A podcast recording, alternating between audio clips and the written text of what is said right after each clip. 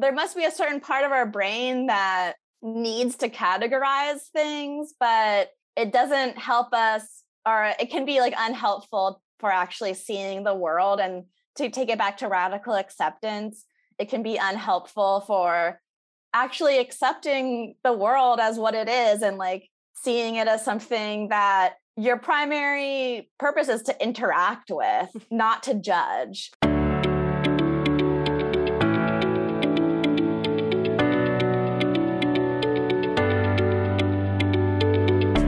Welcome to Conversations with Sarah, a podcast of exploration, vulnerability, and curiosity, in which I seek to bring more understanding and compassion to the human experience. Okay, welcome back to the podcast. I'm here with a former guest, Nikki Carnarius.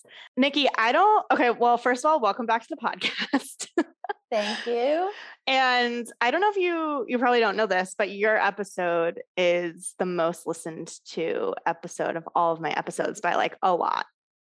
Are you serious? Yeah. So if you don't um if you haven't listened to Nikki's episode, we're going to kind of well, we don't really know what this conversation is going to be, but you might want to go back and listen to her old episode, which actually I was going to look it up, but I remember it was the very last episode that I did before I took like a two year hiatus, um, episode 22.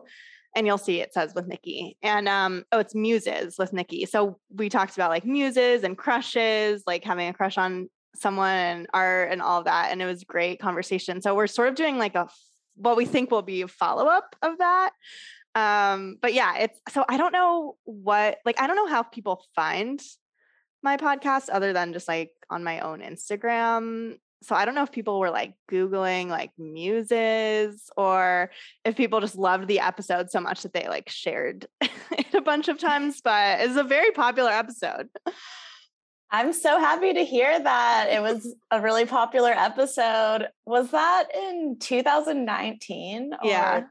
Yeah, because that was um, during a phase in my life when I was embracing the concept of um, having crushes as a form of having a muse and just allowing the crush energy to um, motivate me in my creative projects. And so I think it was like, for me, a pretty, um, a pretty pivotal, oh, sorry, wow, I'm already not saying words correctly, a pretty pivotal moment in my life. So I'm glad that it resonated with other people. Yeah. I mean, it resonated with, like, I feel like when I go back and listen to the episode, I, the whole time I'm just like, oh my God, wow, yeah, oh wow, like my brain. like I feel like I just was like, I've never, I've never thought of things this way before. So I feel like it was really uh yeah, it was a great episode.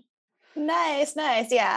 I'm I'm ready to do the sequel I have a boyfriend now. Oh so my gosh. I think I I ended that episode being like, I think we were kind of like um bonding over the fact that we were like, we don't really know what it would be like to have a healthy relationship. and so far we're just on the phase of having muses and like we don't know what it would be like to get to the next level or even if it's necessary to. So yeah. Um from then I uh, you know, I kind of like pretty soon after that episode. Well, I wouldn't say soon. I think now that I'm thinking about it, it was maybe like a year after that episode. So I had a year of hardcore muse time and I actually I've met a new muse that oh. I hadn't even discovered yet and I was like putting all these like tenets of like having a muse that I discovered I was like, oh, this doesn't have to be a relationship because it was with a guy who like seemed like he was pretty like clearly not into me, but he was really into like philosophy and I had a lot to learn from him. So I was like, I'll just use the muse energy t- for learning. And then, you know, one thing led to another, caught feelings, tried against my best judgment to make it a relationship. And then I think we did date for like one week. Okay. and like all of us, I started pouring in all this energy that I felt like, oh, it's my muse energy. I feel like I'm very in control of it. I can guide it, I can channel it. All of a sudden, it started just like pouring onto them very heavily. And he was like, yeah, this isn't working for me.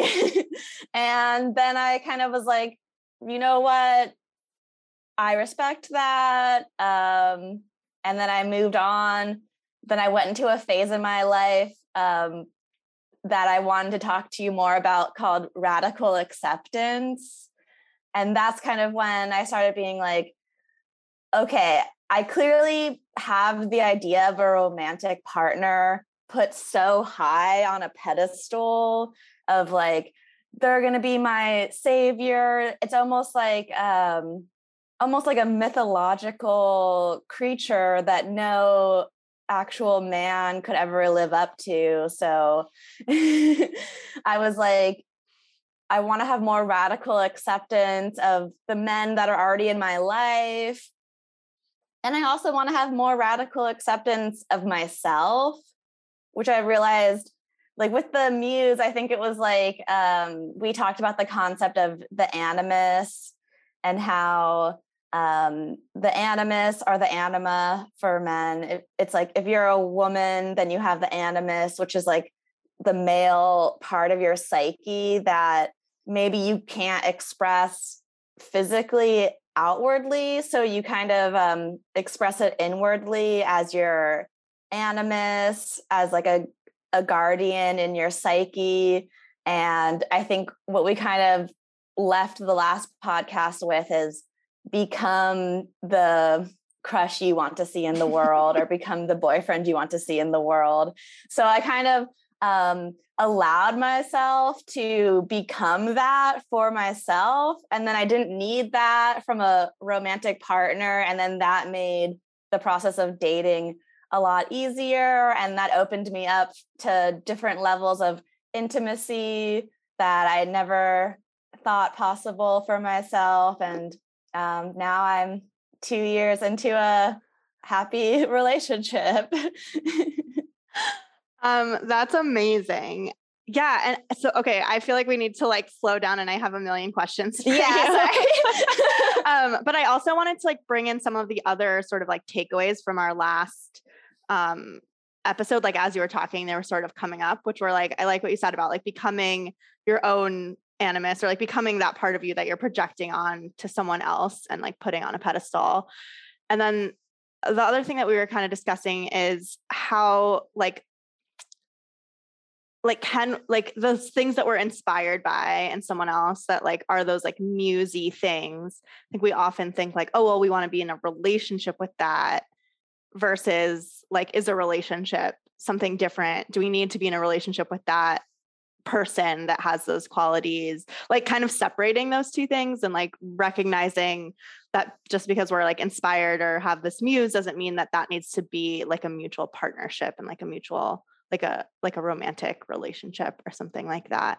Um so it sounds like you kind of explored sort of both of those things in how you were like approaching it and like took a step back and we're like okay what is you know what's relationship? How do I actually be present with like like you said radical upset acceptance of people who are in my life maybe not like would you say that's as opposed to you said like putting them on a pedestal like that opposed to kind of seeing them as like maybe not even really seeing like the fullness of like their humanity in a way of like being like they're they just represent this shiny thing instead of like a full human or yeah yeah definitely i think one thing that I worked on with my therapist is the concept of intimacy versus intensity. Mm. And that was kind of something with the muse, you feel this like intense inspiration and you kind of think like,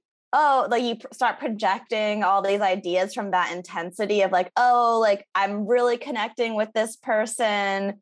Oh, like all of a sudden you start kind of like wanting to trauma bond of like immediately kind of like sharing all your experiences and like wanting to like connect with them on on all these different levels but then you realize like that's not actually an earned experience of intimacy and like having an earned experience of intimacy is a lot slower and you just kind of like slowly get to know someone like um, maybe have less expectations to, to begin with and you kind of actually let the person who isn't you who isn't just like your animus projection you let the actual person introduce themselves to you and then you kind of decide like oh do i like this? Is this fit with who i am? Like is this someone i can grow with?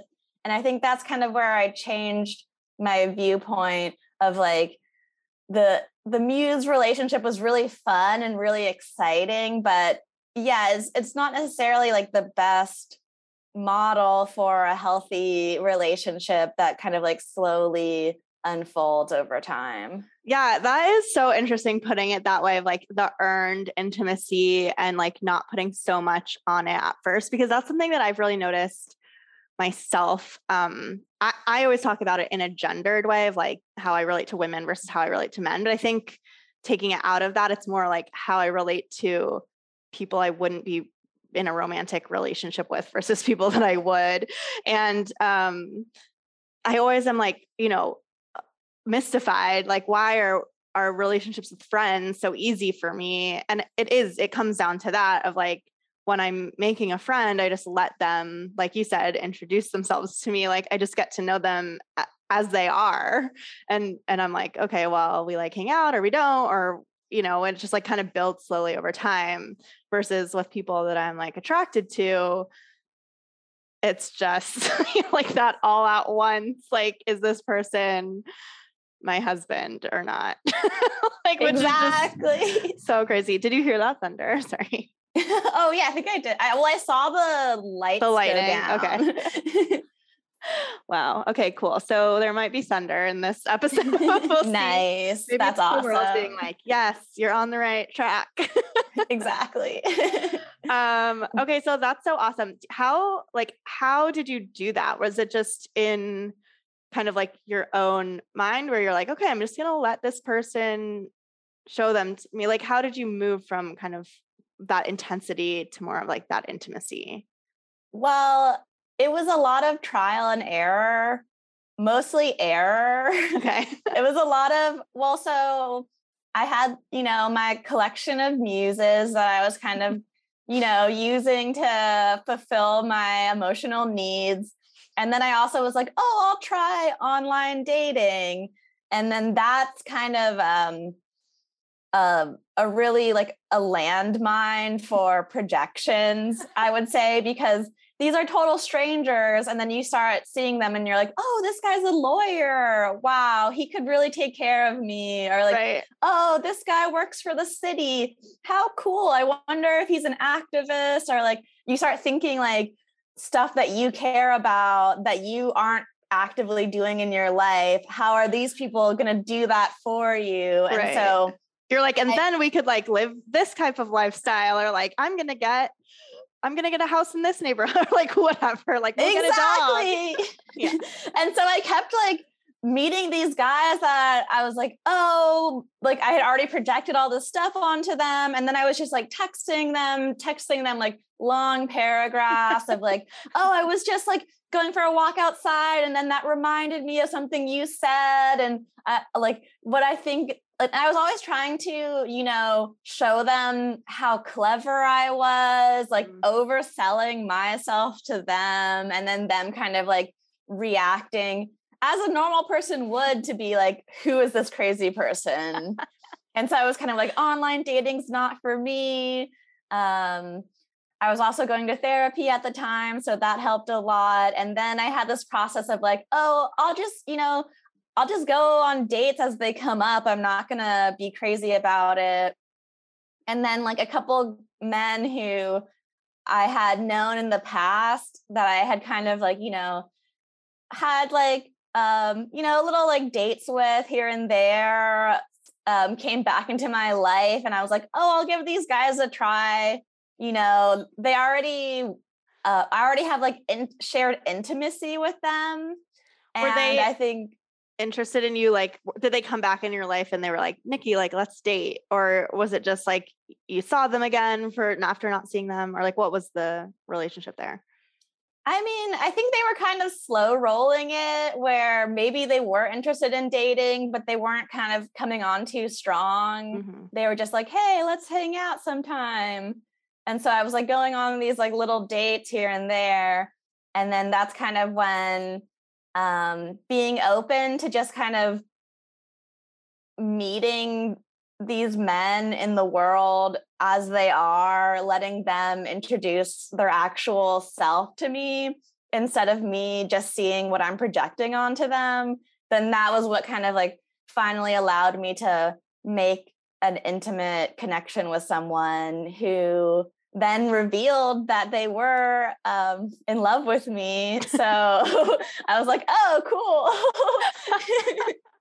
and, you know, like maybe in the past I I almost had like a fear of intimacy because I was so inexperienced with it and it seemed like it seemed like something I didn't really have in my family of origin and I think with a lot of these romantic relationships I was trying to recreate some of those family dynamics and I was like, "Oh, we didn't have intimacy in my family. What's this? Like should I be afraid of it?" But then through the help of therapy and like revisiting and re and working through and like recontextualizing some family dynamics i was like okay i'll just give it a shot. And then you know um i don't know if i said this metaphor on the first episode but i kind of see it as like emotional intimacy is sort of like a staircase of like you just kind of like take a, one step at a time. And i felt like with my relationships in the past, I had always been like stuck on that first step of like, like just fighting and, and projections and like breaking up and getting back together was just always kind of like, even if I took one step, we would like fall back mm. down. Mm.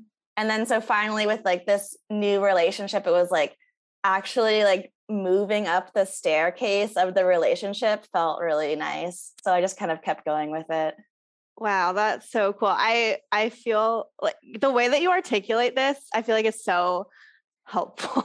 like I feel like there's so much and I'm not you're not even being like here's dating advice, but like there is so much dating advice and there's so much like talk about this and I feel like the way that you're articulating it is so helpful because I think so many people do what you were doing and like what I was doing slash like probably still am doing and um, and like contextualizing that and kind of that, that that's a great metaphor the staircase metaphor and like yeah it's like when we are projecting we can only go so we can only become so intimate because we're not really revealing ourselves and we're not really getting to know other people. We're just yeah both probably like reacting to each other based on our own projections and our own like ideas of ourselves and ideas of the other person. Yeah and it's kind of interesting how so many people are actively projecting on the objects of their romantic affection and they don't even realize it mm-hmm. like people are totally unconscious of the fact that they're doing that and i was very unconscious of it for years for like 10 years or more and i kept running into these same problems and it wasn't until i was like oh okay i have to like see these people as who they are as like real people that it was just kind of like it was like taking a like hood off of my mm-hmm. face and like truly seeing and so i kind of it feels weird now that i'm able to to like do these kind of things. I look back at the old me and i'm like wow how was i so how did i make so many mistakes along the way? But like you said it's actually very common. So it's it's interesting like through doing therapy i kind of realized that it's more common to have like poor coping mechanisms than it is to actually have healthy coping mechanisms. So it's kind of interesting to be like we're in this world where it's it's more normal to be to be hurt or to be like I don't want to say damaged but to be like you know just uh to have all this like unprocessed trauma and to like once you actually start healing yourself you're like wow I'm kind of like standing on my own like I like where are all my peers because I'm waiting for everyone to kind of like climb this staircase with me. Totally. I feel like it's that experience. Like I relate so strong to the experience of like pulling the hood off. And it's like that weird thing where it's like when it's on, you just can't see beyond it. Sometimes you can see like, okay, I can tell I'm wearing a hood, but I don't know how to take it off and I don't really see what's beyond it. That's like a good first step. Um, and then, yeah, when you take it off, it's just like such a, yeah, you're like, how could I? It, it, everything that you did before looks so weird. You're like, why would I make that choice. It makes no sense, right? Because you're just looking at it from a different viewpoint, which I think is helpful in seeing like everyone in the world is just looking through things through their own viewpoint, through their own, right, like traumas and conditioning and all these things and reacting based on like what makes sense looking through that, you know, hood like if they weren't looking through your eyes they would do what you do. If you were looking through their eyes you'd probably do the same things that they do. Like i think we all think of ourselves as like like the truth the truth. You know we think of our own perception of reality as like the way that things are and we're always like why can't that person just uh, like understand it? Why do they keep keep making this stupid mistake over and over again? It's like well you're just looking through different filters yeah it's really interesting how powerful our filters are um, another thing that i've been working on with my therapist is when dealing with people, you know, like when you disagree with someone, a lot of times what you're disagreeing with is just simply content mm-hmm. versus like the actual emotions that the person is feeling are like completely valid emotions, but it's just they don't the content of what they're saying is getting so corrupted through their filter of whatever their personal trauma is or personal experiences is that like what they're actually saying might not really make any sense to your filter but then trying to like go deeper and just like acknowledge their their anger or their emotions and be like yeah like your emotions are are valid. Like that's like a real thing. And just like it's just like wherever you're at and your self development is not uh coinciding with where I am. But it, I feel like we do kind of have to like attend to people's emotions instead of just being like, the actual content of your words is wrong. Like we we're so focused right. on like what you're saying is wrong, but it's like, no, like what they're saying like kind of doesn't even matter as much as like they're just trying to tell you they're upset and like how do we actually attend to like the emotions that, that people are like legitimately feeling. Totally. I feel like it's like a matter of kind of giving people the benefit of the doubt and not yeah it's like our mind is always like wanting to jump on like the facts i guess um okay so let's talk about radical acceptance because so oh, this yeah. has come up in i mean obviously we've been talking about it a little bit but i kind of want to just talk about it more um like on the nose and so where there's a book called radical acceptance right did I you read so. the book? Okay, so you didn't read the book. I didn't read the book. Well, it's really funny. Um, I listen to a lot of like tarot reading YouTubes just mm-hmm. to like relax myself before bed. And like for one of them, the like last night, the tarot, or maybe two nights ago, the tarot reader pulled like, you know, just like one of those um oracle cards. And the oracle card was radical acceptance. Oh wow. And I was like, yes, synchronicity. was preparing us for this conversation. I think for me, radical acceptance works both ways. It's like radically accepting yourself then allows you to radically accept others. So I think it's kind of like you actually have to start with yourself. Loving loving yourself makes you be able to love others. I noticed that right away as I was as I was healing myself and having more patience for myself, doing reparenting exercises and stuff like that, I noticed all of a sudden that like once I acknowledged the inner child in me, I could acknowledge the inner child in others. And then that kind of made me see like, okay, everyone's just like their inner child walking around, like maybe crying, having tantrums, like needing to be soothed.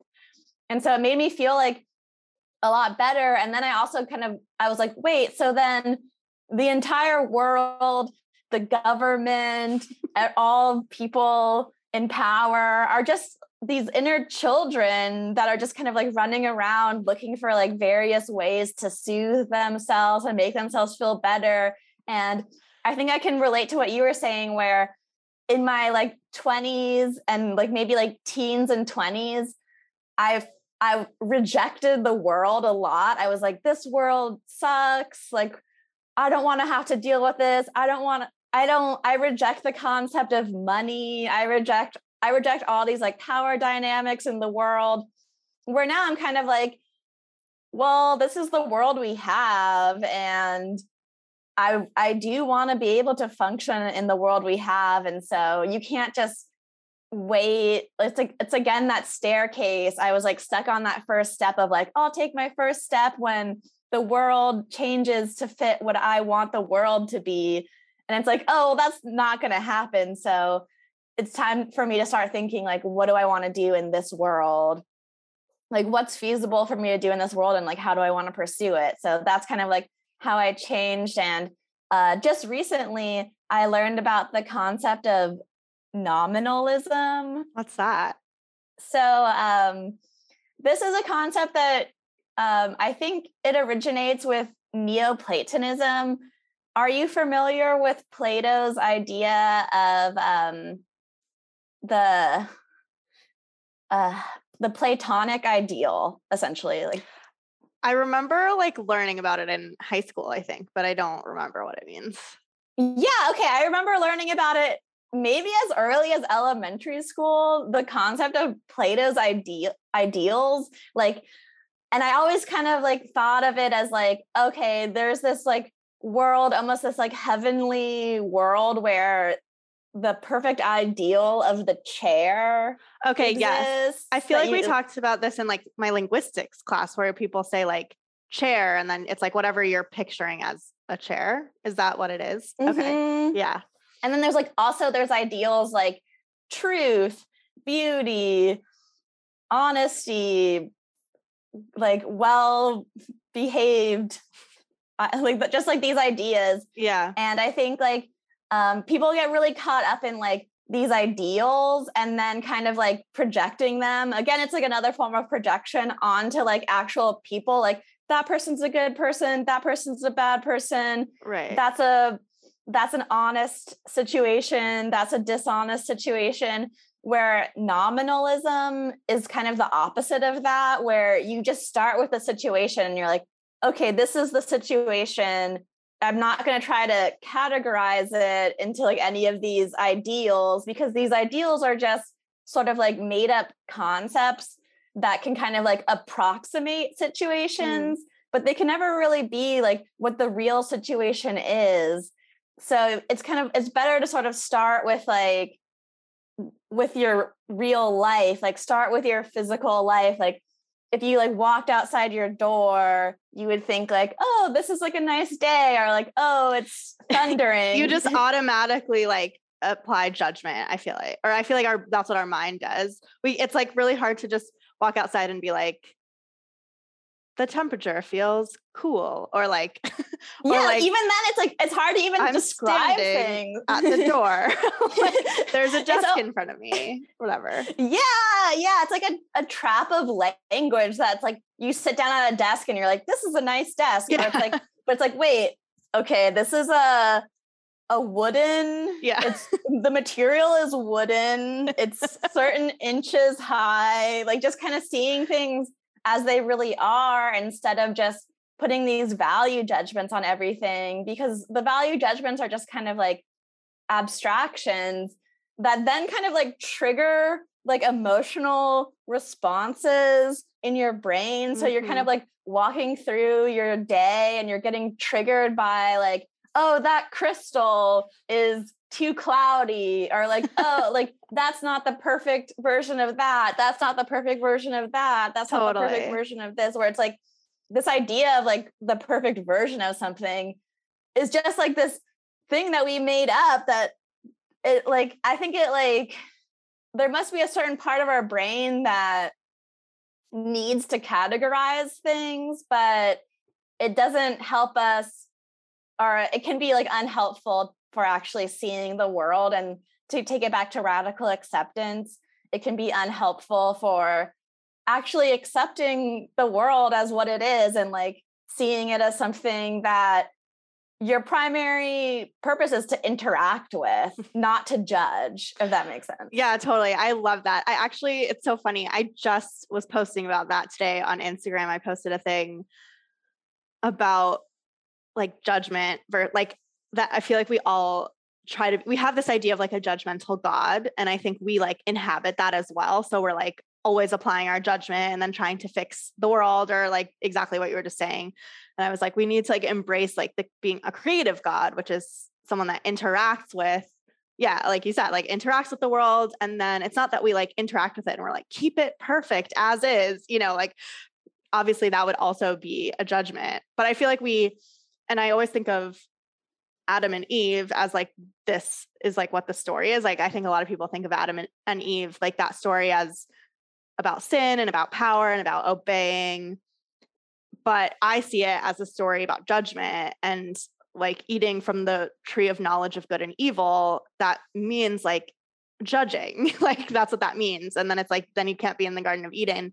You can't enjoy yourself. You can't be in love. Like you can't um because you're you're doing the judgment. So it's like this like to me that's what that story means and I feel like that's just like the inception of like everything in our society. It's like we all, because we also all have different ideas of what the ideal is, which you can see if you look at style or art. Like that's a, a really good way to, obviously, politics, like people have differing views on that. But even just being like, I think, you know, forests and mountains are beautiful, whereas like someone else prefers the beach. So it's like, even just recognizing that kind of breaks that open of like, well, you know that it's just subjective. It's not, it's also not an objective like view of the ideal.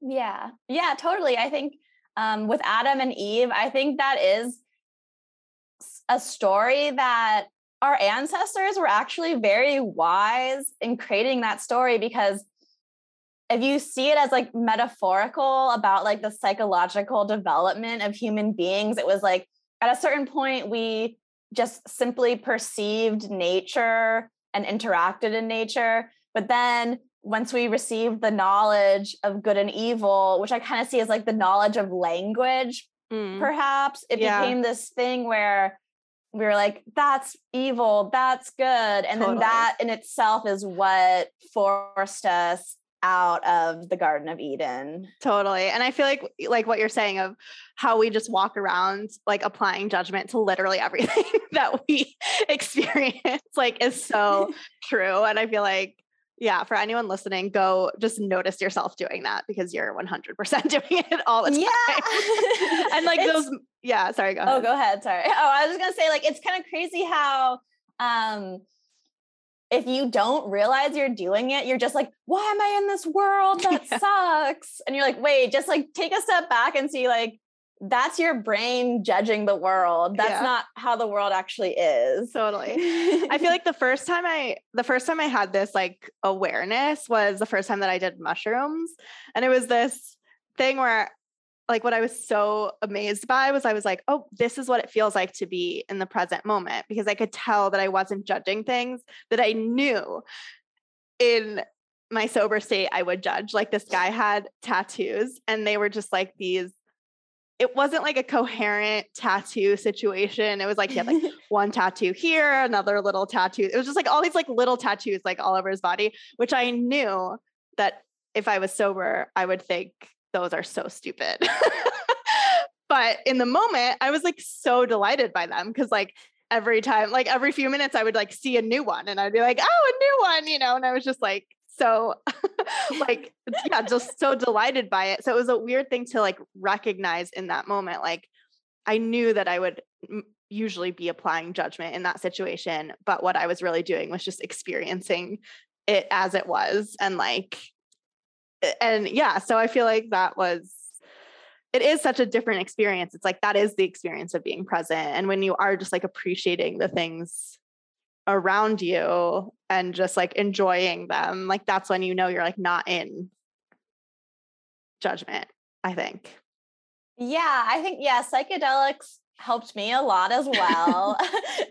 um, but I think like one thing that I worked out through therapy is instead of immediately making like a word based mm. judgment, mm-hmm. it's like maybe you like walk by a tree and you're like, oh, this tree smells bad. Like, you know, there's those trees that smell bad or whatever. but um instead of just like thinking like I I hate this tree, it's like instead trying to like feel the sensation on your mm. body of like, oh, my nose has a pleasant sensation from being near this tree. Mm-hmm. And then you're kind of getting closer to like, oh, but I can kind of like soothe myself. Like, how can I make my nose feel better? How can I, how can I change how I feel in my body so that I can accept this tree more? Because I think if you're stuck with like in the the mental zone of oh this tree sucks or these tattoos are dumb. I mean, I've seen some pretty dumb tattoos myself, so I can kind of I can imagine what you saw there. But then also like if you like for me tattoos have a have a lot of like um charge on them because I keep I always get focused on like well, it's a forever thing. Mm-hmm. How could mm-hmm. anyone decide on a piece of art they liked enough to put on their body forever. So I have all this like worked up in my mind when I see a tattoo. I'm like, that person made that choice to have that on their body forever. But like other people see tattoos and they're like, oh, it's just like, why wouldn't you want cool art on your body, especially if it reminds you of like different moments in your life? So it's like kind of like seeing it from like someone else's perspective you can kind of be like, oh, they're actually fun. And I think psychedelics are really good for helping you kind of like get outside of your own programming, like your own like meta programming and and kind of like experiencing like seeing like the tattoos from like the perspective of someone else and you're like oh actually those tattoos are cool or like oh this is fun or like and you kind of start realizing like oh it's not like nothing matters but it's like something like if there's like a more positive way of saying nothing matters i feel like that would be sort of like closer to the truth. I think it's like um i've been getting a little bit back into meditation lately and i just went to um in my own neighborhood there's like a zen meditation house that like offers the house up for like classes and we are doing a talk and they were like what gets you closest to understanding the nature of the universe is simply not thinking and that's like the purpose of the zen koan is to tell you this sort of like paradoxical statement that for a brief moment like shuts your brain down so that you can actually experience things. And i think that's like the that's sort of like the tragedy of life is that we're endowed with this incredible mind and ability to to see things and make judgments but then if you actually want to experience the world you kind of have to like find some clever way to like shut that all down totally I, there's a really a quote that i love from a poem mary oliver poem that says you do not have to be good. You do not have to walk on your knees for a hundred miles through the desert repenting. You only have to let the soft animal of your body love what it loves. And I like Aww. I love it so much. And I feel like the that last line, I just say it to myself over and over. But I feel like there's because I feel like it just continues to like give to me.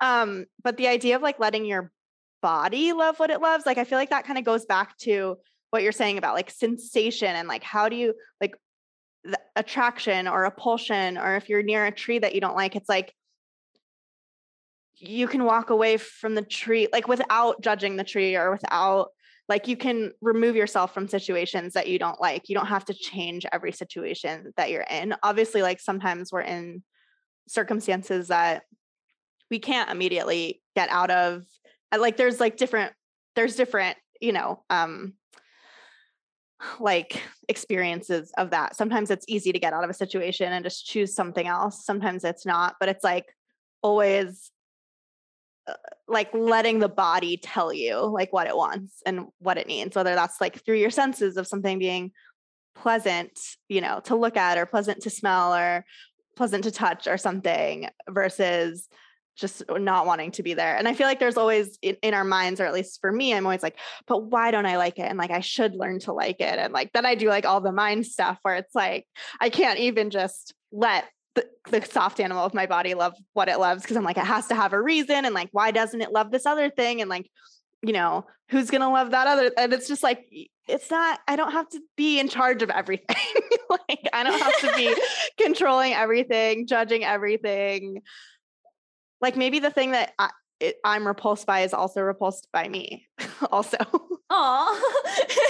yeah, I can just live apart and it's fine. Right. I think it's like there's a lot of things that you know you might not like and I think it, it is wrong to be like to then turn the judgment in on yourself and be like, why don't I like this thing?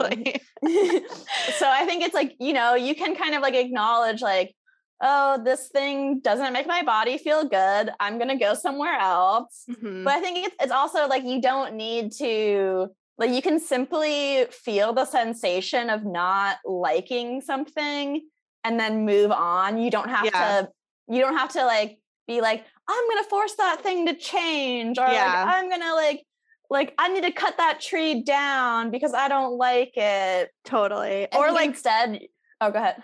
I was gonna say just or like reacting to it and being like, I'm leaving that tree, and then you like talk about the tree constantly, where you're like, I left that tree, I didn't like it, you know, instead of right. just like letting it be.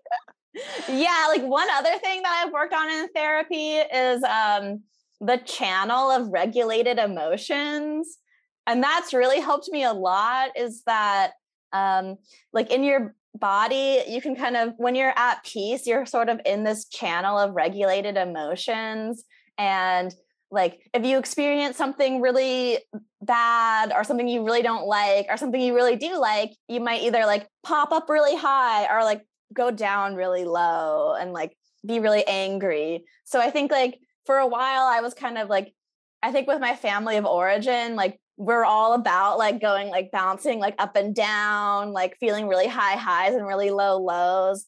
But then kind of like trying to experience the channel of regulated emotions helped me a lot because then you can kind of see like, oh, this tree is kind of making me go outside of my channel of regulated emotions. But if I, you know, enacted some sort of campaign to cut the tree down, that would dysregulate me like even more where i can stay i can be like oh how can i get back to my channel of regulated emotions and for this example that would be like walking away from the tree and like walking into a, a field of flowers or something totally. i so, feel like yeah and i feel like this can be you know we're obviously using like talking about a tree is like a very non-charged like topic but i feel like people like think, oh, you can do this in some situations, but then when it comes to the big situations, you can't do it. But it's like, no, it's the same process regardless of like how big it feels to you, you know, whether it's like politics or whatever. Cause I feel like obviously that's like the most dysregulating thing ever. like, yeah. So politics is stuff. very dysregulating. and I think the internet is extremely dysregulating because it kind of like separates you from your body. You're just like the mind only totally. interacting with other minds. So then it's like all content, all content all the time. And you're kind of like separated from like, like your body could be like in a bed lounging with like a nice glass of water next to it. But then like your mind is like being like dysregulated by all this information. Yeah. And a lot like of have, it is like oh, oh, go, go ahead. No, you say. I was gonna say, and a lot of it is like about politics. Totally. Like, oh, like, did you hear this one guy did this? Like, and then we have to like write a treatise of like why we disagree with what that person did. And then it becomes like this sort of like runaway judgment of everything. And it kind of makes you like like at first you're kind of like yeah no i agree with that no i disagree with that or like you're like kind of like figuring out like how you're aligned but then like after a while i kind of saw the internet like the discourse of the internet as like well it's just all dysregulating. It's just all like so i kind of felt like i had to like turn turn away because in order to like pursue my own personal goals of spiritual development and consciousness expansion um, it's better for me to just focus on myself and my life and my body and like things that are happening to me. And the funny thing is like by focusing on yourself you're actually helping others it's like a weird like paradox of like being on the internet and trying to help is actually just like making things worse because totally. you're like you're somehow like angering someone or you're not saying things exactly right but if you take a step back and you're like I'm to like, you know, like I want something beautiful in the world. I'm going to create like a community garden or something. Like that's something you have to do in the in physical reality that comes from like loving yourself and loving others. So, yeah. Totally. It's like our mind thinks it's like solving problems and like doing all of this work and at the end of the day it's like what do you have to show for it? Like nothing really. Like exactly. internet exactly. thread.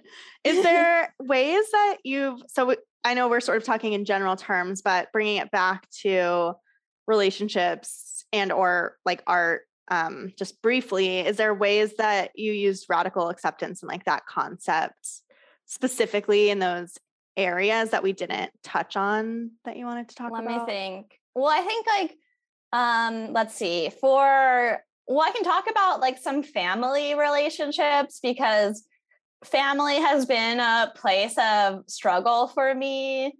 Um just kind of like getting along with my family has been really hard and then when like the internet came out and it was like, you know, all of a sudden it's like these people are right, these people are wrong which like could be like valid opinions but that was like not helping me with my relationship with my family because like there's like generational divides and like trying to understand people and like arguing about content a lot.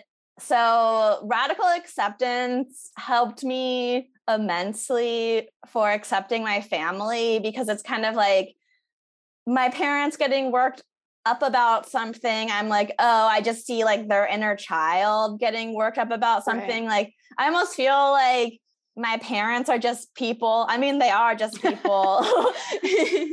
I'm not like, I like, I had to like let go of like what the media was telling me like the ideal mother figure should be or the ideal father figure should be because those are just like you know abstract concepts that don't have really like any place in reality and like that kind of like helped me accept my own family. But then like you know also like you have to like you know ac- accept yourself and accept like what you can take from someone. So also having like boundaries helped a lot. Like for like if i was going to have a phone call with my dad and normally he would like talk for a really long time. So I would like call him when I knew I had to do something in an hour. So I could be like, okay, I have to go. So I always had that out. And like with my mom, I could like bring laundry to her house. So like I always have the like excuse to like check on my laundry to like take a little break. so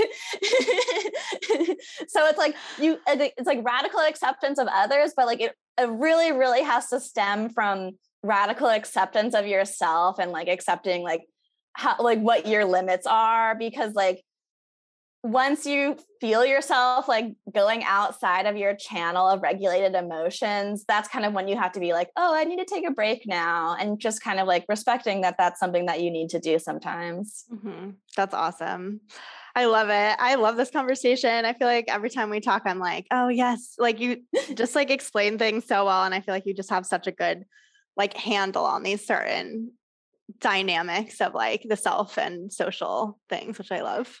That's awesome. No, I love this podcast. I I feel like this podcast makes me feel like I have more figured out than I really do because I'm able to present my findings, but it's a lot of trial and error out there. So it's cool to just like present like the best of myself to a podcast. I love that. I love that you're like even able to like bring the best of what you of what you have. I feel like I would go on a podcast and be like, I don't know what like I don't know what I'm saying. yeah, it's like, hard. It's hour. Really hard. Yeah. But that is, I mean, that's a huge reason why I love the podcast too. And I always think, you know, this podcast is as much for like us having the conversation as it is for, you know, people listening. So I feel like it's so to be able to have a space for me at least, like where I'm yeah, able to like share ideas and like explore things. And I feel like that's just like the best possible like thing you could like do with your time. like for yeah. me, I like love it so much. So yeah, the podcast kind of forces me to sort of like reevaluate my life and like think like how can I present my findings in this model of like an hour time period. So it's really nice. Yeah, it's a really nice exercise. I love that. We should I'll have you on like every six months to a year like every i guess yeah. last time it was a few years ago so well depending on how how many more findings you come up how quickly you, okay yeah you can definitely. always come here to present them oh yeah i think i have even more stuff that i haven't even touched on but it wasn't like on topic okay. so i'm already ready i'll already be thinking of what my next episode will be okay perfect then we can do it soon that'd be awesome okay cool uh, well yeah what are you gonna say Oh, I was gonna say, can I like promote a couple of oh, things? Oh yes, before? of course. I'm so sorry. Like, thank you for saying that. Yeah. this is something I would want once. Uh, so I made a animated music video um recently. It's not released yet, and I would love to come on again once it's released and just like walk people through the story and like okay. all the different things that I researched to do it. Um, it's um part of it's uh, for the band Fluffies and they have a website called lossuelos.com where they have like a whole like interactive game and short stories that are all kind of like related to um, central california and they also have um, it's part of a charity for california's rural laborers oh cool so that's one thing. And then I also just recently, I think the hardcover book is being released today. I was part of a collection of short erotic stories of cryptid encounters. And I did a couple illustrations of cryptid erotica. The book is called Esoterotica. It's um it was it's an anthology um with uh, Duncan Trussell kind of at the helm. He's a podcaster. Uh, he also did um, a, a show on Netflix called um, Midnight Gospel. Oh, I feel like I've heard of that. Which is also animated. So okay, hopefully cool. one day all my interests will come together and I'll do an animated uh, something for Duncan Trussell. That'd be awesome. Um, cool. I'll put all of that stuff in the show notes, like any links and stuff. I'll get them from Nikki and put them in. And then, yeah, maybe we can do like a video podcast for the music video and we can like watch it and you can pause it or whatever. I Yeah, that would be fun. Oh, oh, my God. I would love that. um, and then when it does come out, I'll put a link to the music video in this episode's show notes too. Um, cool. Well, thank you so much, Nikki, for coming and talking to me today. And thank you everyone for listening. If you like the podcast, please share it with your friends and give it a rating and review wherever you're listening. That would be so awesome. And I'll talk to you next week.